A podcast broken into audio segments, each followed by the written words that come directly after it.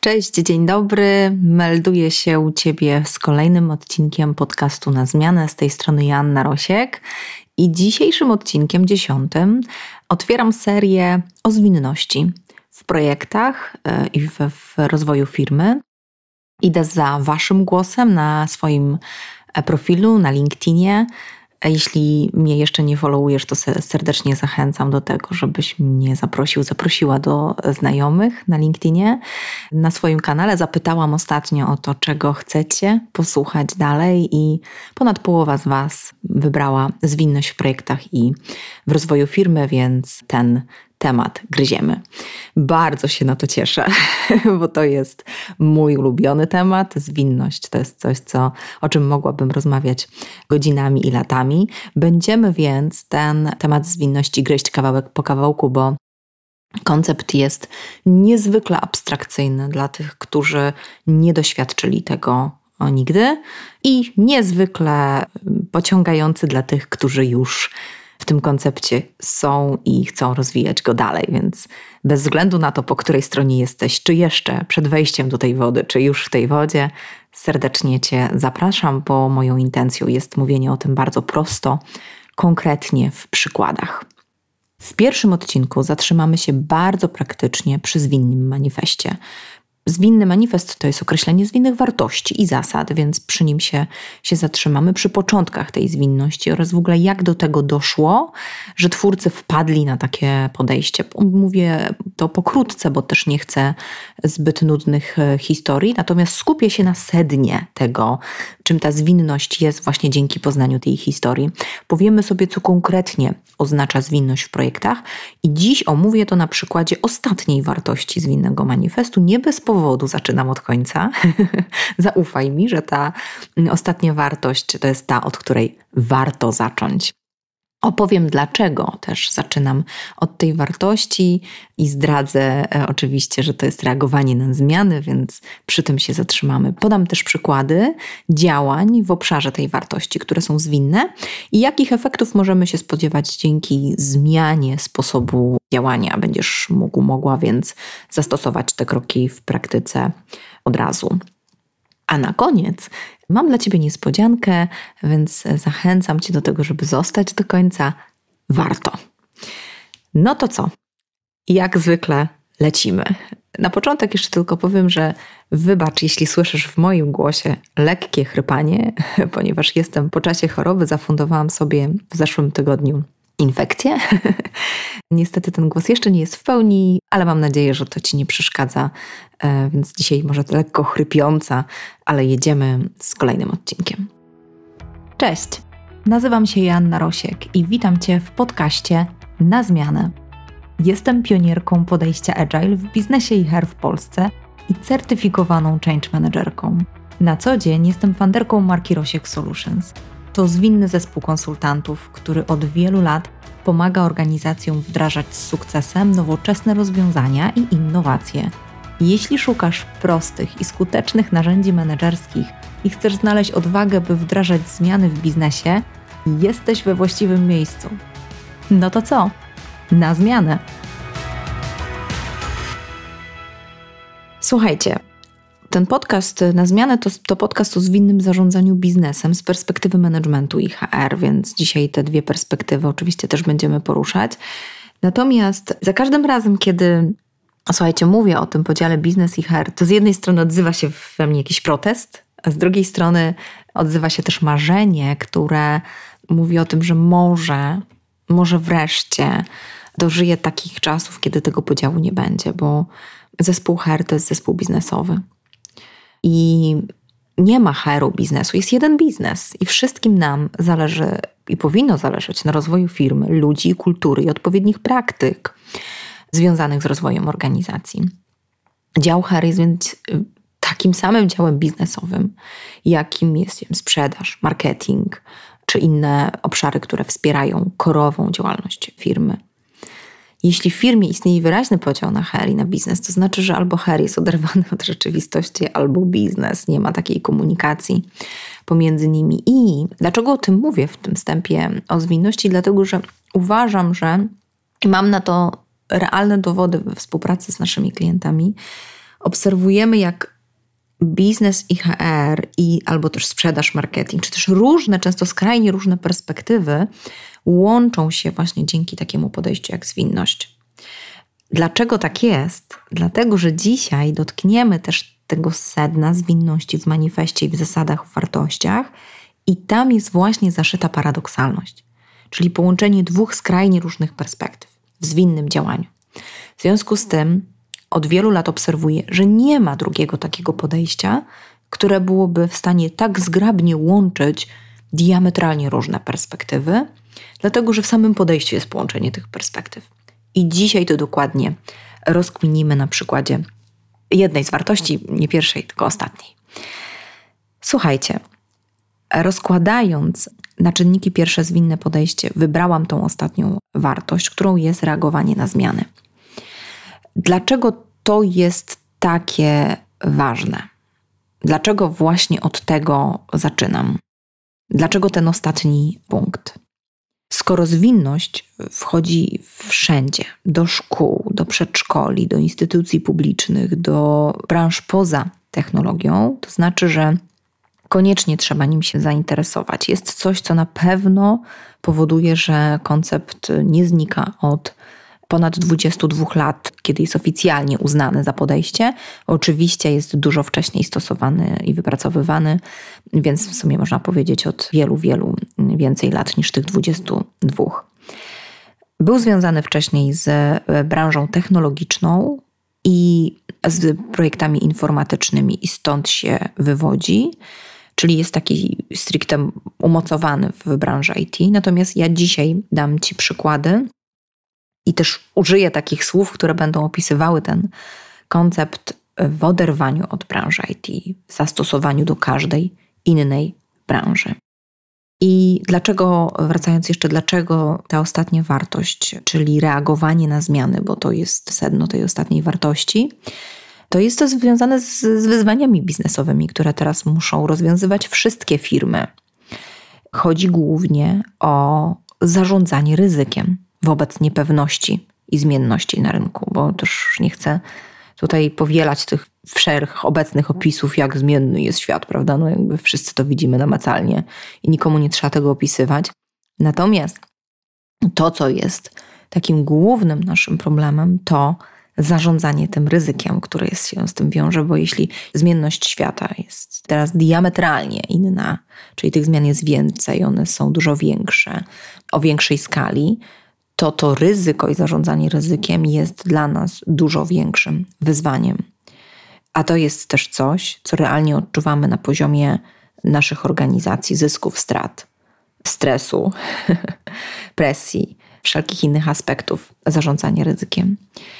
Jeśli więc pracuję nad jakimś projektem, produktem w organizacji, to muszę wiedzieć, że to, co dostarczam, rozwiązuje problem albo przyniesie zysk i zwrot z inwestycji. Ja nie mogę nie brać pod uwagę ryzyka.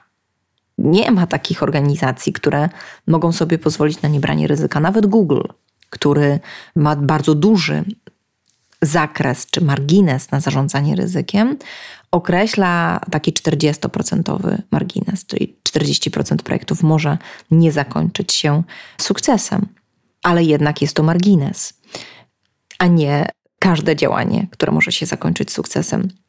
W związku z tym, w tak zmiennym świecie nadal mam ogromną potrzebę, nawet może powiedziałabym, że większą, żeby zweryfikować na, na wczesnym etapie, czy coś, co zakładam jako kierunek dla firmy, a muszę zakładać ciągle nowe kierunki, czy to ma szansę zakończyć się sukcesem. Nie mogę poświęcić wiem, 6 miesięcy na duży projekt z ogromnym budżetem, nie wiedząc w ogóle, czy to dokładnie to, czego firma potrzebuje. Muszę mieć po drodze jakieś symptomy, oznaki tego, że idę w dobrym kierunku. Czym to się różni od dawnych czasów? Kiedyś te, te strategie były dużo bardziej długofalowe, bez takiej konieczności systematycznego sprawdzania za pomocą danych, czy idziemy w odpowiednim kierunku. Oczywiście to nie jest tak, że tego nie było, nie trzeba było sprawdzać, ale faktycznie widzę nawet z perspektywy pracy z zarządami, że te strategie dzisiaj planowane są w granicach roku, dwóch lat, natomiast kiedyś to były plany pięcio 7-10-letnie. Musimy więc określać i szybko weryfikować priorytety i być konsekwentni w ich realizacji, ale jednocześnie starać się dostarczać wartość jak najszybciej i rezygnować z kontynuacji działań, które nie przynoszą efektów. I to jest właśnie zwinne podejście, które pozwala nam działać właśnie w połączeniu tych dwóch paradoksów. Długoterminowy cel powiązany ze strategią i konsekwencja w jego dostarczaniu to jest ta jedna część. To jest jeden biegun paradoksu, a z drugiej strony szybkość weryfikacji założeń, TES i podążanie za zmianą, czyli za tym, co nam rzeczywiście przynosi świat, jakie wyniki wdrażania tej strategii widzimy. To jest ten drugi biegun. I o tym właśnie mówi ta ostatnia wartość zwinnego manifestu, który powstał w 2001 roku. Ta wartość odnosi się dokładnie do ilości i tempa zmian w dzisiejszych czasach, i wartość ta brzmi tak: cenimy bardziej reagowanie na zmiany od realizacji założonego planu. I teraz zrobię kropkę, żeby dla tych, którzy nie wiedzą, czym jest zwinny manifest, w ogóle pierwsza słyszą, czym jest zwinność, to krótko opowiem i zostań ze mną, nawet jeśli ten koncept jest Ci znany, ponieważ uważam, że tego, co dzisiaj mam do powiedzenia, zwykle się nie mówi o zwinności. Czym jest zwinny manifest i dlaczego powstał? Nie wiem, czy wiecie, ale już w 2001 roku w Stanach spotykali się pionierzy tego podejścia, którzy stosowali je w latach 90., czyli to nie jest tak, że w 2001 roku nagle ktoś olśniony e, spojrzał w niebo i pomyślał, agile, prawda? To jest w ogóle kierunek tego świata. Nie, to były lata stosowania w praktyce różnych podejść, i w 2001 roku to był taki moment, kiedy stworzyła się pewna gotowość do nazwania tego, co było już wdrażane od wielu lat. I gdy dzisiaj słucham twórców, współtwórców tego zwinnego manifestu, bo było ich 17, słucham ich w różnych wywiadach, czytam w książkach, czytam różne artykuły, i piszą o tym teraz z perspektywy wielu lat, to wyłania się jeden wzorzec. Oni byli sfrustrowani opóźnieniami, stratami budżetu, czasu, stratami energii całego zespołu, który powiedzmy rok czy dwa lata realizuje jakiś projekt i potem okazuje się, że on jest zamykany albo nie dostarcza rzeczywistej wartości. I to jest ogromna strata też takiego, nie wiem, zaufania i wiary w to, że to, co robimy, w ogóle ma sens.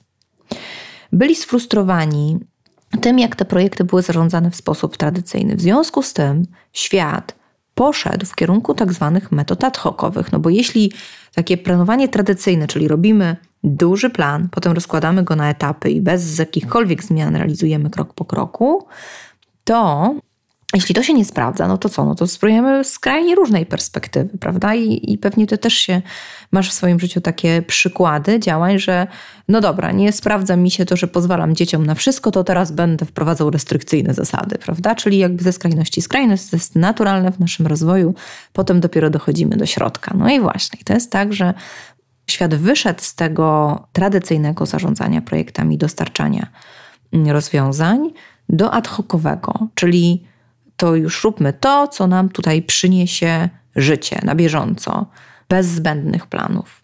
I oczywiście, jak się domyślacie, to też nie przyniosło dobrych rozwiązań, a jedynie jeszcze większy chaos, czyli tam sztywność, brak efektów, a tutaj chaos i również brak efektów, bo jak z takich rozbieganych, chaotycznych działań może powstać coś istotnie dobrego, jeśli w pewnym momencie nie wyłoni się z tego jakiś wzorzec działania. I w wyniku frustracji obiema tymi skrajnościami powstał właśnie Agile Manifest. I to był czas, kiedy twórcy różnych podejść do zarządzania projektami informatycznymi spisali zasady i wartości, które są połączeniem tych dwóch skrajności. I to jest niezwykle ważne, bo mam takie poczucie, że nie mówi się o tym właśnie, nie, nie, nie bada się tej historii. Jak to się stało, że powstał ten środek? Bo Agile jest tym środkiem jest wyjściem z frustracji z jednego biegunu, przejściem do drugiego biegunu, wyjściem z frustracji drugiego, z tego kolejnego biegunu i wejściem do środka. I dzisiaj tym środkiem się zajmiemy i wszystkie kolejne wartości, które będziemy sobie omawiać, to pokażę Wam, jakie tam skrajności się łączą. Jak to jest, że to podejście potrafi połączyć tak skrajne różnice. Agile Manifesto więc definiuje te obie perspektywy, ale jedną z nich uznaje za ważniejszą. Czyli de facto chodzi o połączenie dwóch skrajnych perspektyw i nadanie odpowiedniego priorytetu jednej z nich, gdy są jakieś problemy. Nie ma tam przeskakiwania ze skrajności w skrajność. I dla tych, którzy słyszą ten koncept po raz pierwszy, to może być jeszcze abstrakcyjne, nie mają żadnych doświadczeń. Dla tych, którzy mają już doświadczenia agile'owe, to wiecie, że bardzo często zwinność mylnie kojarzona jest z chaosem, z brakiem planowania. To znaczy, że ktoś zapomniał o jednej perspektywie i skoncentrował się nadmiernie na tej, która miała być ważniejsza, ale nie jedynie ważna. Dla tych, którzy nie mają dzisiaj i teraz przed oczami tego zwinnego manifestu, przeczytam go całego. Dla tych, którzy słyszą go po raz pierwszy, to tym bardziej. Po to, żebyście wiedzieli, o czym w ogóle mówimy. Natomiast zamienię słowo programowanie, no bo z tego wywodzi się zwinny manifest, był on o programowaniu, więc zamienię słowo programowanie na dostarczanie rozwiązań i słowo oprogramowanie na rozwiązanie. Ok, czyli tak, żeby to zaadaptować do tego podejścia, posłuchajcie. Manifest brzmi tak. Odkrywamy nowe metody dostarczania rozwiązań dzięki praktyce w ich dostarczaniu i wspieraniu w tym innych. W wyniku naszej pracy zaczęliśmy bardziej cenić ludzi i interakcje od procesów i narzędzi, działające rozwiązania od szczegółowej dokumentacji, współpracę z klientem od negocjacji umów, reagowanie na zmiany od realizacji założonego planu. Pierwsze ludzie interakcje, drugie działające rozwiązania, trzecie współpraca z klientem, czwarte reagowanie na zmiany. To jest ta lewa strona. I manifest określa dalej, że elementy wypisane po prawej stronie, w tym przypadku na przykład realizacja założonego planu, są wartościowe, ale większą wartość mają dla nas te, które wypisano po lewej. Przed chwilą je wymieniłam, jeszcze raz je wymienię. Ludzie, interakcje, działające rozwiązania, współpraca z klientem i reagowanie na zmiany. I jeszcze raz podkreślę, to co po prawej jest równie ważne i wymienię to: procesy i narzędzia, szczegółowa dokumentacja, negocjacja umów i realizacja założonego planu. To jest również ważne. Natomiast w przypadku, kiedy pojawiają się wątpliwości, co ma być najważniejsze, wiemy lewa strona. Jeśli określamy, że jedne i drugie są ważne, to muszą być obecne w realizacji projektów i wdrożeń. Jedynie w przypadku wątpliwości, trudności, określaniu priorytetów, wiemy, że ta lewa strona jest najważniejsza. I uwaga, żeby to było takie naprawdę, słuchajcie, już przyziemne. Nie ma tam słowa zamiast. Manifest nie brzmi w tej wartości ostatniej reagowanie na zmiany zamiast realizacji założonego planu. A nie wiem, czy widzicie takie przykłady w firmach, także tak jakbyśmy to traktowali zamiast. I teraz odniosę się znowu. Nie ma tam ludzie i interakcje zamiast procesów i narzędzi, a często tak działamy, tak? Czyli zastanawiamy się nad tym, co nam teraz tutaj ludzie mówią, zostawmy już te procesy, te interakcje pomiędzy są najważniejsze. Nie ma też procesy i narzędzia, one są najważniejsze zamiast ludzi. Nie ma tam słowa zamiast. Jest tam słowo i. Oczywiście nie wymienione w, w manifestie, bo mówimy od, ważniejsze od, ale to jedna i druga perspektywa muszą być, musi być połączona. I słuchajcie, tu jest klucz do tej zrozumienia w pełni tej zwinności. Zwinność jest metodą środka, metodą łączenia dwóch skrajnie różnych perspektyw. I ja Cię tutaj chwilę zatrzymam, bo dlaczego to jest takie ważne? Mówiłam na początku o tym biznesie i HR, prawda? I tam się oburzałam i trochę marzyłam na ten moment, żeby wreszcie nie było tego podziału. Często biznes i HR to są dwie e, skrajnie różne perspektywy. Często sprzedaż i marketing to są dwie skrajne różne perspektywy, ale wszyscy wiemy, że do efektywnego działania potrzebne jest połączenie tych różnych perspektyw, prawda? Często ludzie HR-u koncentrują się właśnie na ludziach, na interakcjach, na współpracy, na tym, często mówimy takim miękkim aspekcie. Biznes Często koncentruje się na tych procesach, umowach, planach. I zobaczcie, to wszystko jest obecne w zwinnym manifestie. To wszystko tu jest. Tam nikt nie mówi teraz zostawcie procesy, narzędzia, idźcie i koncentrujcie się na ludziach i interakcjach. I jeśli my mówimy o tym, o takim zarządzaniu human management, czy human centered management, czy, czy koncentracja na człowieku, to ona jest ważna i musi być połączona z tym, co wiemy, że w biznesie sprawdza się od lat. Połączenie, jeszcze raz, niech to Wam bardzo mocno wybrzmiewa w tym manifestie. I żeby omówić to na tym bardzo konkretnym przykładzie ostatniej wartości, przypomnę ją reagowanie na zmiany od realizacji założonego planu. Rozłóżmy sobie teraz te dwa skrajne bieguny na czynniki pierwsze. To znaczy, zobaczmy, co się dzieje, kiedy my się skoncentrujemy faktycznie tylko na jednej perspektywie. Jedziemy. Koncentracja tylko na realizacji założonego planu. Spróbujcie sobie wyobrazić takie firmy. Jakie są to organizacje, które się koncentrują tylko i wyłącznie na tym wcześniej założonym planie, nie ma tego reagowania na zmiany. To są takie organizacje, które nic nie zmieniają od lat. To są tradycyjne procesy produkcyjne. Ja pracuję z taką organizacją, gdzie ten proces produkcji, to w jaki sposób dostarczało się ten produkt na rynek, nie zmienił się od 30 lat. Słyszycie to? Od 30 lat. Druga organizacja, tu już y, farma, z którą pracuję, to proces wprowadzenia produktu na rynek trwał 10 lat. Tu mówimy oczywiście o, o krótszym czasie niż te 30 lat, ale nadal o bardzo długiej perspektywie. Często takie firmy nie potrafią odnaleźć się w zmienności, bo od lat robiły to samo. A teraz nagle, i to są słowa moich klientów, musimy wprowadzać zmiany z tygodnia na tydzień. Tak szaleje nam rynek. Tak szaleją, zmieniają się różne regulacje. Tak pojawiają się różne wydarzenia, które wpływają na to, że my musimy reagować z tygodnia na tydzień. I jeśli ktoś nie musiał reagować przez 30 lat, oczywiście to nieco koloryzuje, to dzisiaj ta skrajność z tygodnia na tydzień może być ogromnym wyzwaniem. Takie firmy ciągle trzymają się założonego planu, bo to do tej pory się sprawdzało. Nie potrafią efektywnie weryfikować, czy założona strategia, plan, a czy jakikolwiek inny kierunek nadal przynoszą dobre efekty opierają się jedynie na ogólnych wynikach firmy, no bo przecież do tej pory tak to wyglądało, wyniki są dobre, jedziemy. Często słyszę, że takie firmy mówią: No ale przecież wyniki mamy dobre, prawda? To przecież nie musimy nic zmieniać. I ja zawsze mówię: Słuchaj, jeszcze dobra, bo pytanie, czy ty monitorujesz symptomy zmian, jakie widać już na rynku, które mogą za chwilę ciebie dotknąć, ale jeszcze nie dotykają.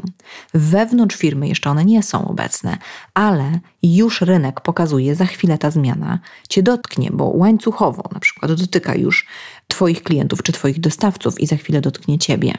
I do tej pory nie musiałeś się tym zajmować.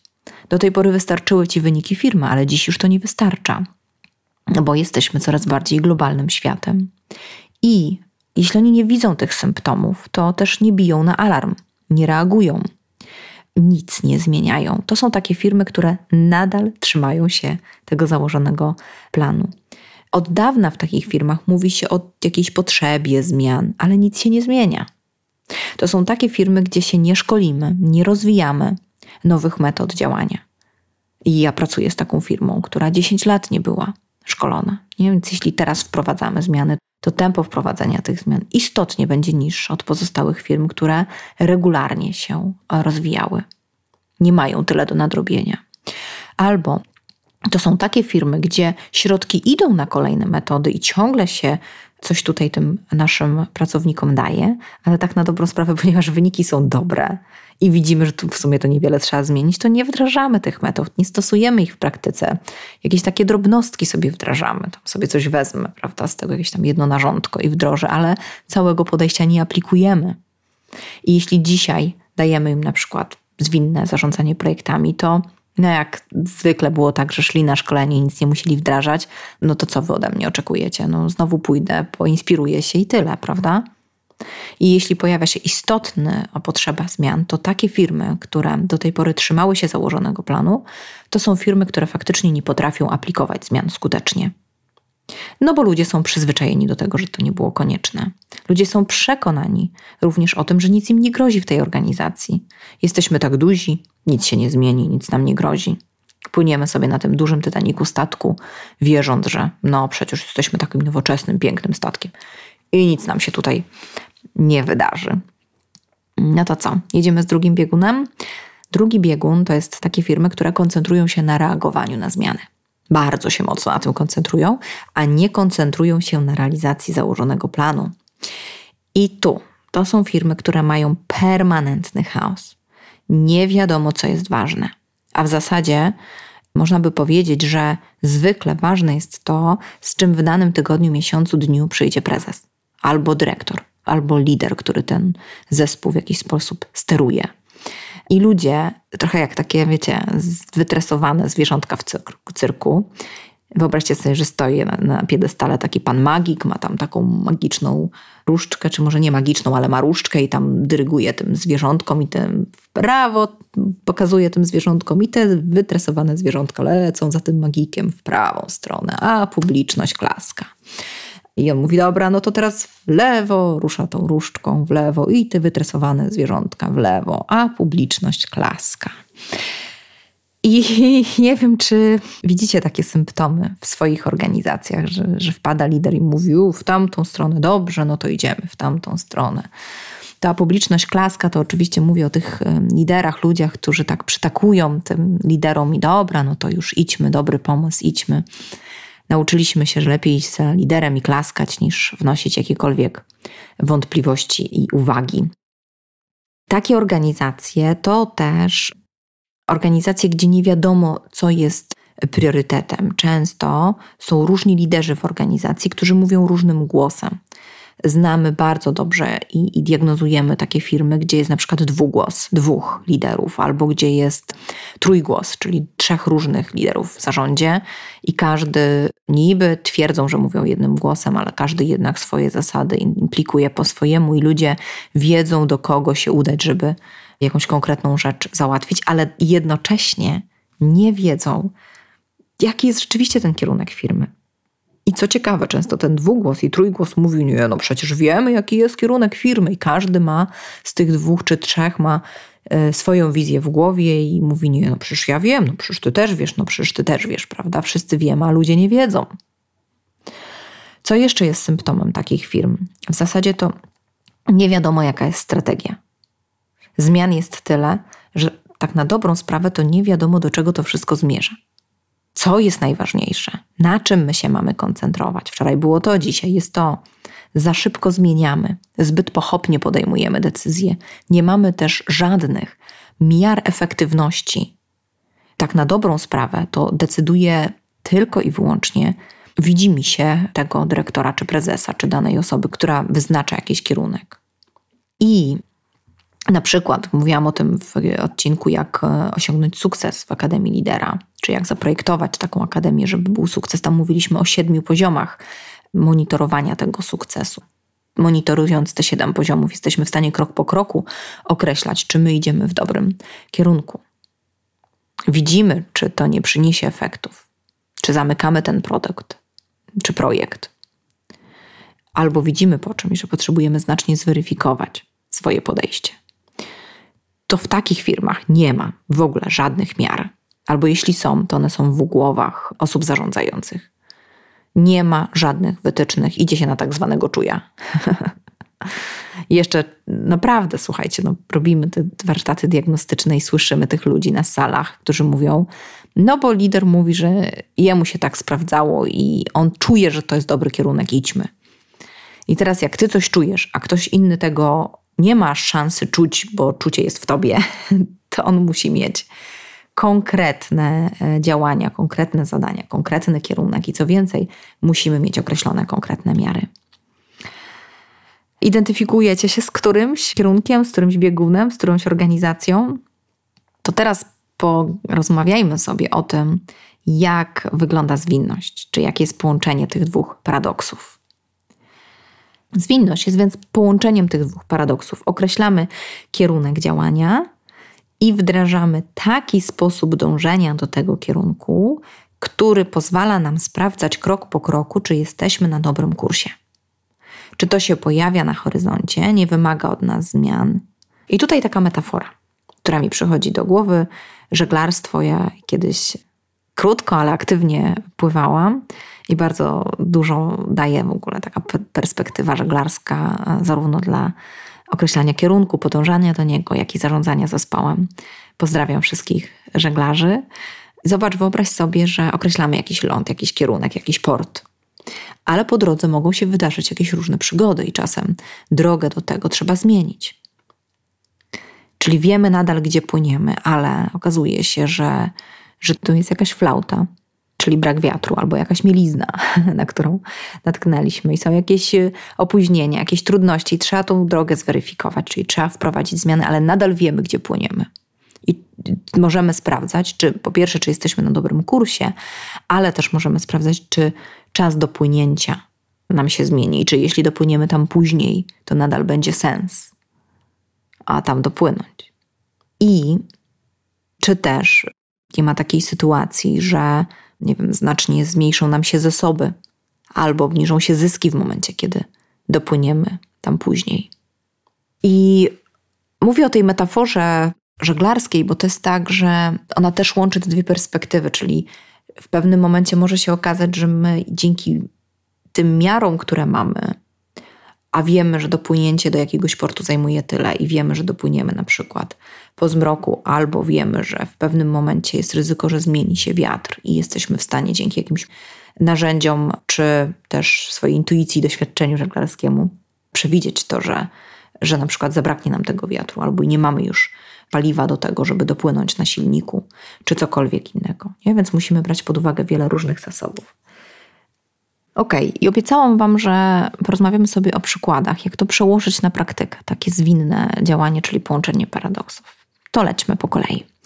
Pierwszy ze sposobów to zamiast planować wszystko od razu, gdy wiemy jeszcze niewiele na początku realizacji projektu i opieramy się na założeniach, to powinniśmy określić wszystko, co uważamy za konieczne do zrobienia i umieścić to w tak zwanym backlogu. Backlog to jest lista działań planowanych do podjęcia. Na razie mówiąc bardzo ogólnie, bo oczywiście moglibyśmy o backlogu opowiedzieć sobie jeszcze bardzo, bardzo dużo. Natomiast to jest lista planowanych działań, oczywiście spirytetyzowana według kolejności tych działań, które należy podjąć, żeby uzyskać większą pewność co do realizowanego kierunku. Czyli zamiast planować wszystko, najpierw określamy to, co powinniśmy zrobić, i następnie skupiamy się na określeniu, które z tych działań pomoże nam w szybkim uzyskaniu dowodu koncepcji, które z tych działań powoduje, że możemy przeprowadzić eksperyment i mieć pewność, że to jest dobry kierunek. I dzięki temu uzyskujemy dane, na których możemy opierać nasze decyzje, czy iść dalej w tym kierunku, czy zmienić podejście. Kolejny ze sposobów to jest praca w krótkich cyklach, na przykład dwutygodniowych, i skupienie się na dostarczaniu wartości w każdym z tych. To nam pozwala zbliżyć się do tego, co działa, a co nie szybciej, weryfikować to podejście, sprawdzać tą perspektywę. Kolejnym krokiem to jest włączenie miar i określenie spodziewanej wartości. I pozwala nam to lepiej testować nasze założenia i podejmować działania na podstawie zebranych danych znowu, tak? Dzięki tym krótkim eksperymentom jesteśmy w stanie ocenić w krótkich cyklach i w oparciu o dane jesteśmy w stanie ocenić, czy nasze działania wpłyną na wskaźniki biznesowe co z kolei pozwoli nam osiągnąć większy wpływ na organizację. Kolejna rzecz to zwinne podejście pomaga nam także, zobaczcie, zbliżyć się do naszych klientów. Dlaczego? Bo testowanie i praca w tych krótkich cyklach w dużej mierze polega na tym, że my musimy poznać tą perspektywę klienta ostatecznego, czyli przedstawić mu jakieś założenia, jakiś test, jakiś prototyp i zebrać jego feedback. Czasem pójść do niego wtedy, kiedy to rozwiązanie jest jeszcze na kartce papieru i już wtedy sprawdzić, czy jest szansa, że to w ogóle będzie przydatne. To nie może się dziać bez współpracy z klientem, czyli to nie jest tak, że my faktycznie prototypujemy, piszemy coś na kartce i sami sobie odpowiadamy na to pytanie. Idziemy do klienta. Więc zwinne podejście nawet nie pomaga, wymusza zbliżenie się do tego klienta. Jeśli ten klient jest wewnętrzny, na przykład jesteś takim działem HR, prawda, i klient jest wewnętrzny, to to od razu buduje partnerstwo. Od razu wymusza współpracę, komunikację, wspólne działanie, zbieranie feedbacku. Kolejna rzecz to takie zwinne podejście pomaga nam też zrozumieć problemy naszych klientów, bo jeśli my mówimy o rozwiązaniu, to od razu zadajemy sobie pytanie, ale po co mi to? Po co ci to rozwiązanie? Jaki to problem twój rozwiąże? Pomaga odkrywać z nimi, jak je naprawić i jakie konkretne dowody wskazują na to, że się, że się udaje. I co więcej, szybciej reagować na zmiany, no bo jeśli ja idę do tego klienta krok po kroku, to ja widzę, co dziś u niego się wydarzyło. W każdym z tych cyklów pracy włączam jego perspektywę i widzę, czy jego rzeczywistość, jego rynek, jego sytuacja nie pokazuje nam jakichś istotnych zmian, do których potrzebujemy się już zaadaptować. I co więcej, jesteśmy w stanie szybciej zweryfikować kierunek i zrezygnować z niego, widząc, że on nie przyniesie wyników bez utraty ogromnych środków. To są takie konkretne rzeczy, które możemy zrobić, czyli szybciej określać to, co powinno być zrobione, potem szybko przechodzić do wyboru tego, co da nam lepszą perspektywę, na podstawie tego uzyskiwać bliższą perspektywę klienta, w związku z tym mieć pełen ogląd co do jego zmian w jego kontekście i na podstawie tego dostosowywać się do zmian. Możemy cały czas monitorować, ten kierunek obraliśmy, ale czy potrzebujemy zmienić drogę do tego, czy potrzebujemy zmienić kierunek, czy być może nic się nie zmienia i wszystko idzie zgodnie z planem. I teraz jeszcze muszę na koniec wspomnieć o jednej rzeczy, żeby zmienić, czyli wprowadzić takie zwinne podejście, które łączy paradoksy, to wymaga też zmiany i odpowiedniej mentalności. Nie możemy tego osiągnąć, nie próbując nowych narzędzi, nowego podejścia, ale też nowego mindsetu. I teraz takie podejście, kiedy ja wdrażam taki sposób e, działania w oparciu o krótkie cykle, o szybkie weryfikowanie, o bycie blisko klienta, o to, że łączę ten założony kierunek i jednocześnie cały czas sprawdzam, czy na jakie zmiany muszę reagować, dzieje się w takich czterech krokach. To jest oczywiście cykl PDCA. To jest planowanie, wykonanie, przegląd i adaptacja. Planowanie, czyli określenie, co próbujemy osiągnąć w danym cyklu i jak to będziemy mierzyć. Wykonanie, czyli działanie w celu realizacji planu. Przegląd, czyli ocena procesu i wyników z ręką na sercu. Powiedzcie mi teraz, kto z Was robi regularne przeglądy wyników, ale nie takie, gdzie malujemy trawę na zielono tylko rzeczywiście w krótkich cyklach dwu, tygodniowych przyglądamy się temu, co powinno być zmienione i mamy jeszcze na dodatek pełną transparentność danych i otwartość w mówieniu o tym, co rzeczywiście powinniśmy zmienić. Czy jestem w stanie na przykład powiedzieć mojemu decydentowi, że założył błędny kierunek i mam do tego odpowiednie dane, które mnie wspierają. Z ręką na sercu, niech ktoś powie kto. Ktoś się tutaj może powiedzieć, że ten przegląd jest rzeczywiście robiony efektywnie, a nie jest to spotkanie, gdzie tak wszyscy sobie przetakują, że tak, tak, idziemy w dobrym kierunku, a wiemy wszyscy, że statek tonie. I cztery punkty, czyli planowanie, wykonanie, przegląd i czwarte adaptacja, czyli dostosowanie działań do, na podstawie tych z, z zmierzonych wniosków. I tu podejście zwinne pomaga nam dostarczyć szybciej właśnie te dane, eliminować niepotrzebne założenia, zbliżać się do klientów wewnętrznych i, i też zewnętrznych i osiągać ten większy wpływ na, na czynniki biznesowe. I na koniec chcę Cię serdecznie zaprosić, bo obiecałam, że na koniec będzie niespodzianka na kongres kadry, który będzie się odbywać 23-24 października. I podczas tego kongresu mam przyjemność poprowadzić warsztat. I tytuł tego warsztatu, mam nadzieję, że za chwilę jak go przeczytam, to połączysz z tym odcinkiem, jak Agile łączy biznes i HR, czyli 7 kroków do rozwiązań HR, które wynoszą wartość. Serdecznie zapraszam zarówno osoby z HR-u, jak i te osoby, którym ta perspektywa HR-owa jest bliska sercu, bo znam też takich prezesów, liderów, całe szczęście. Na czym ten warsztat będzie się koncentrować? Szczególnie będzie przeznaczony dla osób, które mają dość chaotycznych zmian lub właśnie sztywnych procesów, braku zmian które chcą unikać rozwiązań, z których nikt nie korzysta. Jeśli marzy Ci się prawdziwe partnerstwo z biznesem, wymiana doświadczeń i wspólne kreowanie, to podczas warsztatów po pierwsze, przejdziemy w praktyce przez proces dostarczania rozwiązań, tak aby wdrożenia HR kończyły się sukcesem. Poznamy sposoby na to, by projekty i procesy wnosiły realną wartość dla ludzi i organizacji. Odkryjemy, jak przeprowadzać ważne zmiany w prosty sposób i poznamy cykl zwinnego działania, nasz znany już Wam model 7P, czyli 7 konkretnych etapów, by już nigdy nie marnować czasu, budżetu i zaangażowania ludzi. Poznamy też proste narzędzia, które dają konkret, a jednocześnie nie gubią głębi ludzkich potrzeb w organizacji. I oczywiście w 4 godziny nie nauczę Cię zwinności, ale na pewno zmienię Twoją optykę patrzenia na wdrożenia, by unikać kluczowych błędów. Jeśli chcesz dostać się na ten warsztat kompletnie bezpłatnie i być tam razem ze mną, to mam dla Ciebie propozycję i sposób na to, żeby się tam dostać. Napisz do mnie, dlaczego mam Cię tam zaprosić i zabrać ze sobą. Napisz mi, dlaczego Ty chcesz być na tym warsztacie i właśnie Ciebie nie może na nim zabraknąć, a ja zapewnię Ci wejście na ten warsztat. I spośród odpowiedzi, które do mnie napłyną, i ja wybiorę tą, która najlepiej będzie odpowiadać mojemu sercu, najlepiej ze mną zarezonuje, ale jednocześnie będzie też poparta bardzo konkretnymi takimi argumentami, dlaczego właśnie ty.